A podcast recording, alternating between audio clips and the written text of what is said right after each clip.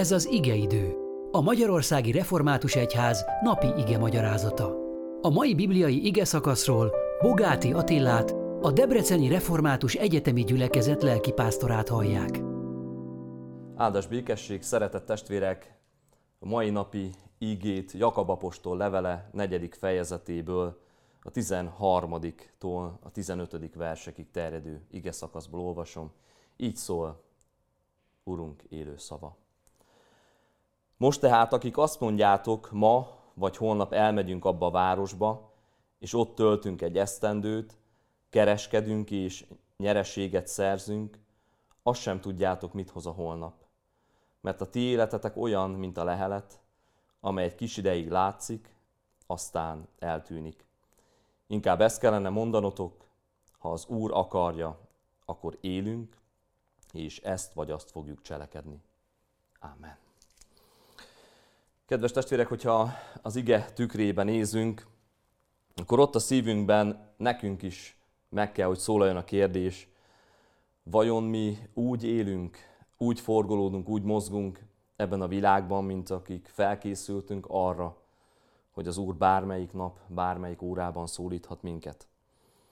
Vajon az életünk erről szól, ez sugározza, és közben nyugalmat árasztunk, hogy rendben van az életünk, az örök élet az üdvösség szempontjából. Vagy erről beszélünk ugyan, de azért mégiscsak azt mondjuk, hogy van még néhány évem a tarsolyban. Aki egy kicsit jobban ismer, az tudja, hogy én nagyon szeretem a labdarúgást. Ilyen szempontból a világ és európai eseményeket is nyomon követem. És a legutóbbi Európa bajnokságon volt egy ominózus Dán-Finn mérkőzés, amikor a Dánok egyik játékosa összeesett, a pálya szélén küzdöttek az életéért. Én magam is elkezdtem többekkel imádkozni, ahogyan buzdítottak is erre a televízión képernyőin keresztül, meg hát az embernek, ha keresztjén, akkor ilyenkor megszólal a szívében, hogy, hogy könyörögni kellene. De két gondolat átvillant az agyamon. Az egyik az, hogy sikerül az orvosoknak őt megmenteni. A másik az, hogyha nem, akkor befogadta Jézust a szívébe, övé volt az élete.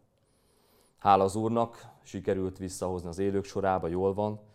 Azonban egyszer vagy így, vagy úgy, de mindannyiunk számára ott lesz ez a legfontosabb kérdés az életben, hogy felkészültünk-e az elmenetelre. Ébredjetek, az élet csak pára. Vegyétek észre, testvérek, újra, hogy Krisztus kegyelmét ma lehet elfogadni. Mert ha nem akarunk úgy élni, hogy ezt elfogadjuk, az ő szavait, cselekedeteit, és ha nem változik a szívünk az Úr közelségében, akkor félelmetes üzenet az, hogy pár az életünk. De hogyha az üdvözítő közelében élünk, és vele éljük az életünket, akkor egészen kiteljesedhet benne az életünk, hogy vár az örökké valóság Jézussal. És hatással lehet azokra is, akik még az alvás, az elégedetlenség, vagy éppen a közöny állapotában vannak. Az Úr közel. Amen.